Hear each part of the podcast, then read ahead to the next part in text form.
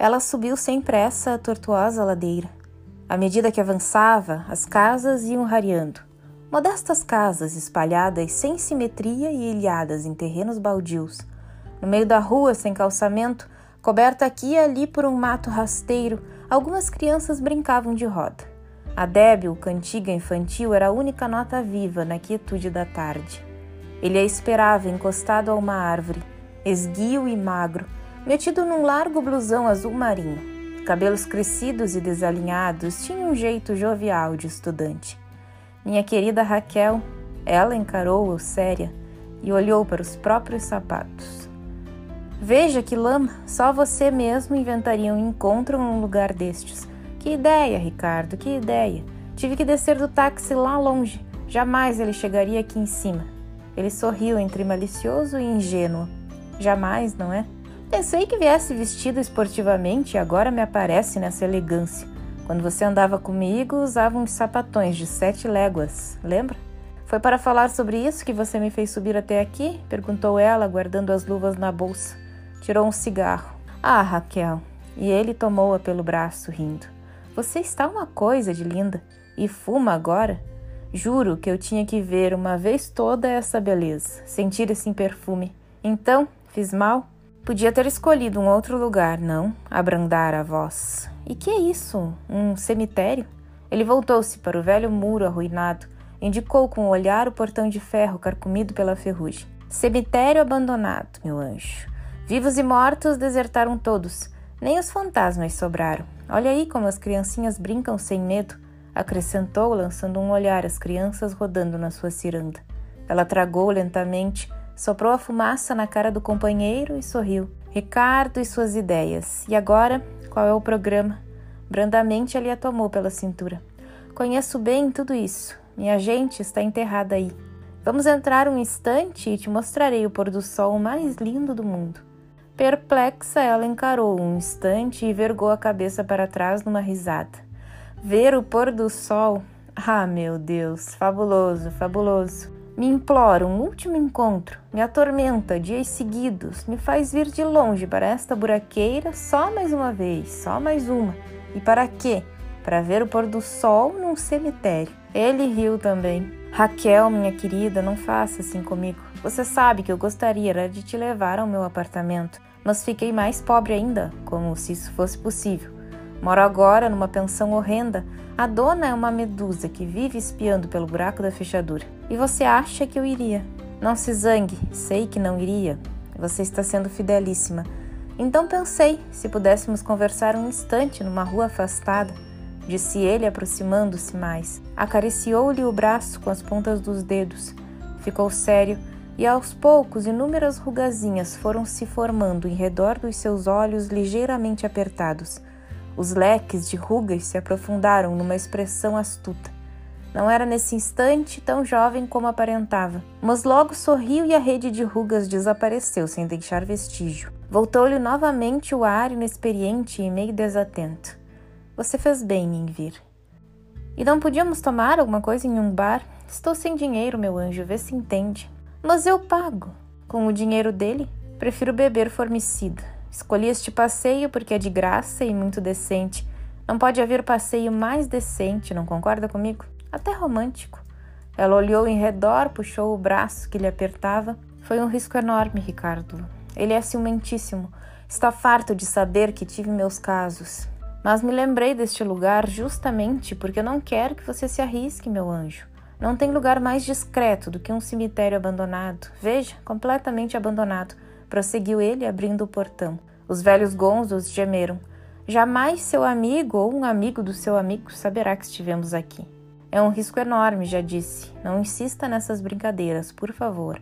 E se vem em enterro, não suporto enterros. Mas enterro de quem, Raquel? Raquel, quantas vezes preciso repetir a mesma coisa? Há séculos ninguém mais é enterrado aqui. Acho que nem os ossos sobraram. Que bobagem! Vem comigo, pode me dar o braço, não tenha medo. O mato rasteiro dominava tudo.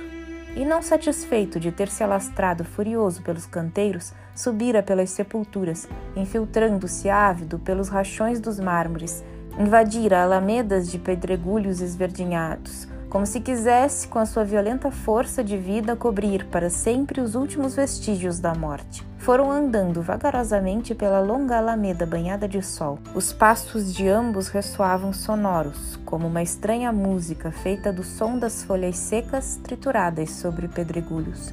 Amuada, mas obediente, ela se deixava conduzir como uma criança. Às vezes mostrava certa curiosidade por uma ou outra sepultura com os pálidos medalhões de retratos esmaltados.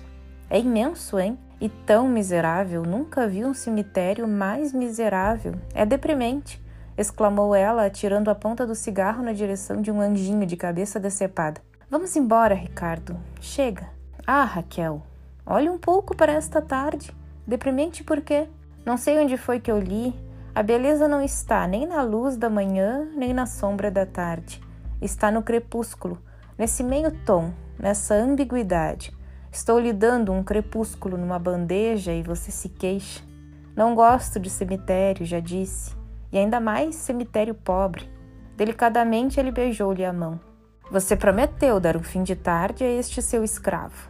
É, mas fiz mal. Pode ser muito engraçado, mas não quero me arriscar mais. Ele é tão rico assim, riquíssimo. Vai me levar agora numa viagem fabulosa até o Oriente. Já ouvi falar no Oriente? Vamos até o Oriente, meu caro. Ele apanhou um pedregulho e fechou-o na mão. A pequenina rede de rugas voltou a se estender em redor dos seus olhos. A fisionomia tão aberta e lisa repentinamente escureceu envelhecida, mas logo o sorriso reapareceu e as rugazinhas sumiram. Eu também te levei um dia para passear de barco, lembra? Recostando a cabeça no ombro do homem, ela retardou o passo. Sabe, Ricardo, acho que você é mesmo tantã. Mas apesar de tudo, tenho às vezes saudade daquele tempo. Que ano aquele! Palavra que, quando penso, não entendo até hoje como aguentei tanto. Imagine um ano. É que você tinha lido A Dama das Camélias. Ficou assim toda frágil, toda sentimental. E agora que romance você está lendo agora, hein? Nenhum, respondeu ela, franzindo os lábios. Deteve-se para ler a inscrição de uma laje despedaçada. A minha querida esposa, eternas saudades. Leu em voz baixa e com desdenho retrucou: Pois sim, durou pouco esta eternidade. Ele atirou o pedregulho num canteiro ressequido. Mas é esse abandono na morte que faz o encanto disto. Não se encontra mais a menor intervenção dos vivos, a estúpida intervenção dos vivos. Veja, disse apontando uma sepultura fendida, a erva daninha brotando e sólida de dentro da fenda. O musgo já cobriu o nome na pedra. Por cima do musgo ainda virão as raízes, depois as folhas. Está a morte perfeita. Nem lembrança, nem saudade, nem o nome sequer, nem isso. Ela conchegou-se mais a ele e bocejou. Está bem, mas agora vamos embora, que já me diverti muito. Faz tempo que não me divertira tanto. Só mesmo um cara como você podia me fazer divertir assim. Deu-lhe um rápido beijo na face. Chega, Ricardo, quero ir embora. Mais alguns passos.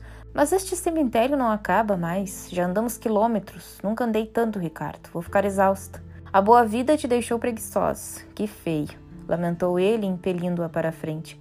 Dobrando esta alameda, fica o jazigo da minha gente. É lá que se vê o pôr do sol. Sabe, Raquel, andei muitas vezes por aqui de mãos dadas com minha prima. Tínhamos então 12 anos. Todos os domingos minha mãe vinha trazer flores e arrumar nossa capelinha onde já estava enterrado meu pai. Eu e minha prima vinhamos com ela e ficávamos por aí, de mãos dadas, fazendo tantos planos. Agora as duas estão mortas.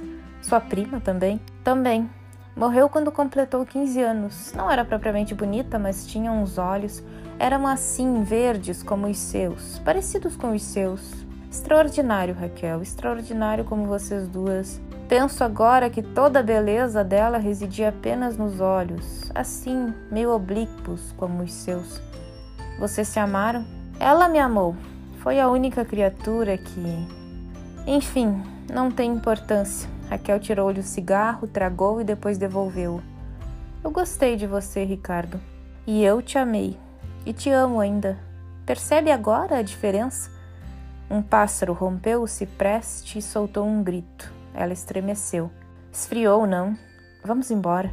Já chegamos, meu anjo. aqui estão meus mortos. Pararam diante de uma capelinha coberta de alto a baixo por uma trepadeira selvagem que a envolvia num furioso abraço de cipós e folhas. A estreita porta rangeu quando ele a abriu de par em par. A luz invadiu um cubículo de paredes enegrecidas, cheias de estrias de antigas goteiras. No centro do cubículo, um altar meio desmantelado, coberto por uma toalha que adquirira a cor do tempo. Dois vasos de desbotada opalina ladeavam um tosco crucifixo de madeira. Entre os braços da cruz, uma aranha tecera dois triângulos de teias já rompidas, pendendo como farrapos de um manto que alguém colocara sobre os ombros do Cristo. Na parede lateral à direita da porta, uma portinhola de ferro dando acesso para uma escada de pedra, descendo em caracol para a catacumba. Ela entrou na ponta dos pés, evitando roçar, mesmo de leve, naqueles restos da capelinha. Que triste é isto, Ricardo. Nunca mais você esteja aqui? Ele tocou na face da imagem recoberta de poeira, sorriu melancólico. Sei que você gostaria de encontrar tudo limpinho, flores nos vasos, velas, sinais da minha dedicação, certo? Mas já disse que o que mais amo neste cemitério é precisamente esse abandono, esta solidão. As pontes com o outro mundo foram cortadas e aqui a morte se isolou total, absoluta. Ela adiantou-se e espiou através das enferrujadas barras de ferro da portinhola. Na semi-obscuridade do subsolo, os gavetões se estendiam ao longo das quatro paredes que formavam um estreito triângulo cinzento. E lá embaixo, pois lá estão as gavetas, e nas gavetas minhas raízes. Pó, meu anjo, pó, murmurou ele. Abriu a portinhola e desceu a escada. Aproximou-se de uma gaveta no centro da parede, segurando firme na alça de bronze como se fosse puxá-la. A cômoda de pedra não é grandiosa? Detendo-se no topo da escada, ela inclinou-se para ver melhor. Todas estas gavetas estão cheias? Cheias? Só as que têm o retrato e a inscrição, está vendo? Nesta está o retrato da minha mãe. Aqui ficou minha mãe.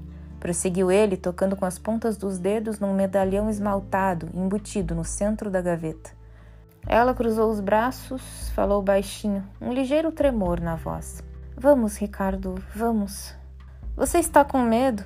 Claro que não. Estou é com frio. Suba e vamos embora. Estou com frio. Ele não respondeu. Adiantara-se até um dos gavetões na parede oposta e acendeu um fósforo. Inclinou-se para o medalhão frouxamente iluminado. A prima Maria Emília. Lembro-me até do dia em que tirou esse retrato. Foi umas duas semanas antes de morrer. Prendeu os cabelos com uma fita azul e vejo-a se exibir. Estou bonita, estou bonita. Falava agora consigo mesmo, doce e gravemente. Não, não é que fosse bonita, mas os olhos. Venha ver, Raquel. É impressionante como tinha olhos iguais aos seus. Ela desceu a escada, encolhendo-se para não esbarrar em nada. Que frio que faz aqui e que escuro, não estou enxergando nada. Ele acendeu outro fósforo e ofereceu a ela. Pegue, dá para ver muito bem. Afastou-se para o lado. Repare nos olhos. Mas estão tão desbotados, mal se vê que é uma moça. Antes da chama se apagar, aproximou-se da inscrição feita na pedra. Leu em voz alta, lentamente. Maria Emília, nascida em 20 de maio de 1800 e falecida, deixou cair o palito e ficou um instante imóvel. Mas esta não podia ser sua prima. Morreu há mais de cem anos, seu menti. Um baque metálico decepou-lhe a palavra pelo meio. Olhou em redor, a peça estava deserta. Voltou o olhar para a escada. No topo, Ricardo observava por detrás da portinhola fechada. Tinha seu sorriso meio inocente, meio malicioso. Isto nunca foi o jazigo da sua família, seu mentiroso. Brincadeira mais cretina, exclamou ela, subindo rapidamente a escada. Não tem graça nenhuma, ouviu? Ele esperou que ela chegasse quase a tocar o trinco da portinhola de ferro. Então deu uma volta na chave, arrancou-a da fechadura e saltou para trás. Ricardo, abre isto imediatamente, vamos, imediatamente, ordenou, torcendo o trinco. Detesto esse tipo de brincadeira, você sabe disso. Seu idiota, é no que dá seguir a cabeça de um idiota desses. Brincadeira mais estúpida. Uma réstia de sol vai entrar pela fenda da porta. Tem uma fenda na porta. Depois vai se afastando devagarinho, bem devagarinho. Você terá o pôr do sol mais belo do mundo. Ela sacudia a portinhola. Ricardo, chega, já disse, chega, abre imediatamente, imediatamente. Sacudiu a portinhola com mais força ainda, agarrou-se a ela, dependurando-se por entre as grades. Ficou ofegante, os olhos cheios de lágrimas, ensaiou um sorriso. Ouça, meu bem. Foi engraçadíssimo, mas agora preciso ir mesmo. Vamos, abra. Ele já não sorria, estava sério. Os olhos diminuídos, em redor deles reapareceram as rugazinhas abertas em leque. Boa noite, Raquel. Chega, Ricardo, você vai me pagar! Gritou ela, estendendo os braços por entre as grades, tentando agarrá-lo. Cretino, me dá a chave desta porcaria, vamos! exigiu, examinando a fechadura nova em folha. Examinou em seguida as grades cobertas por uma crosta de ferrugem.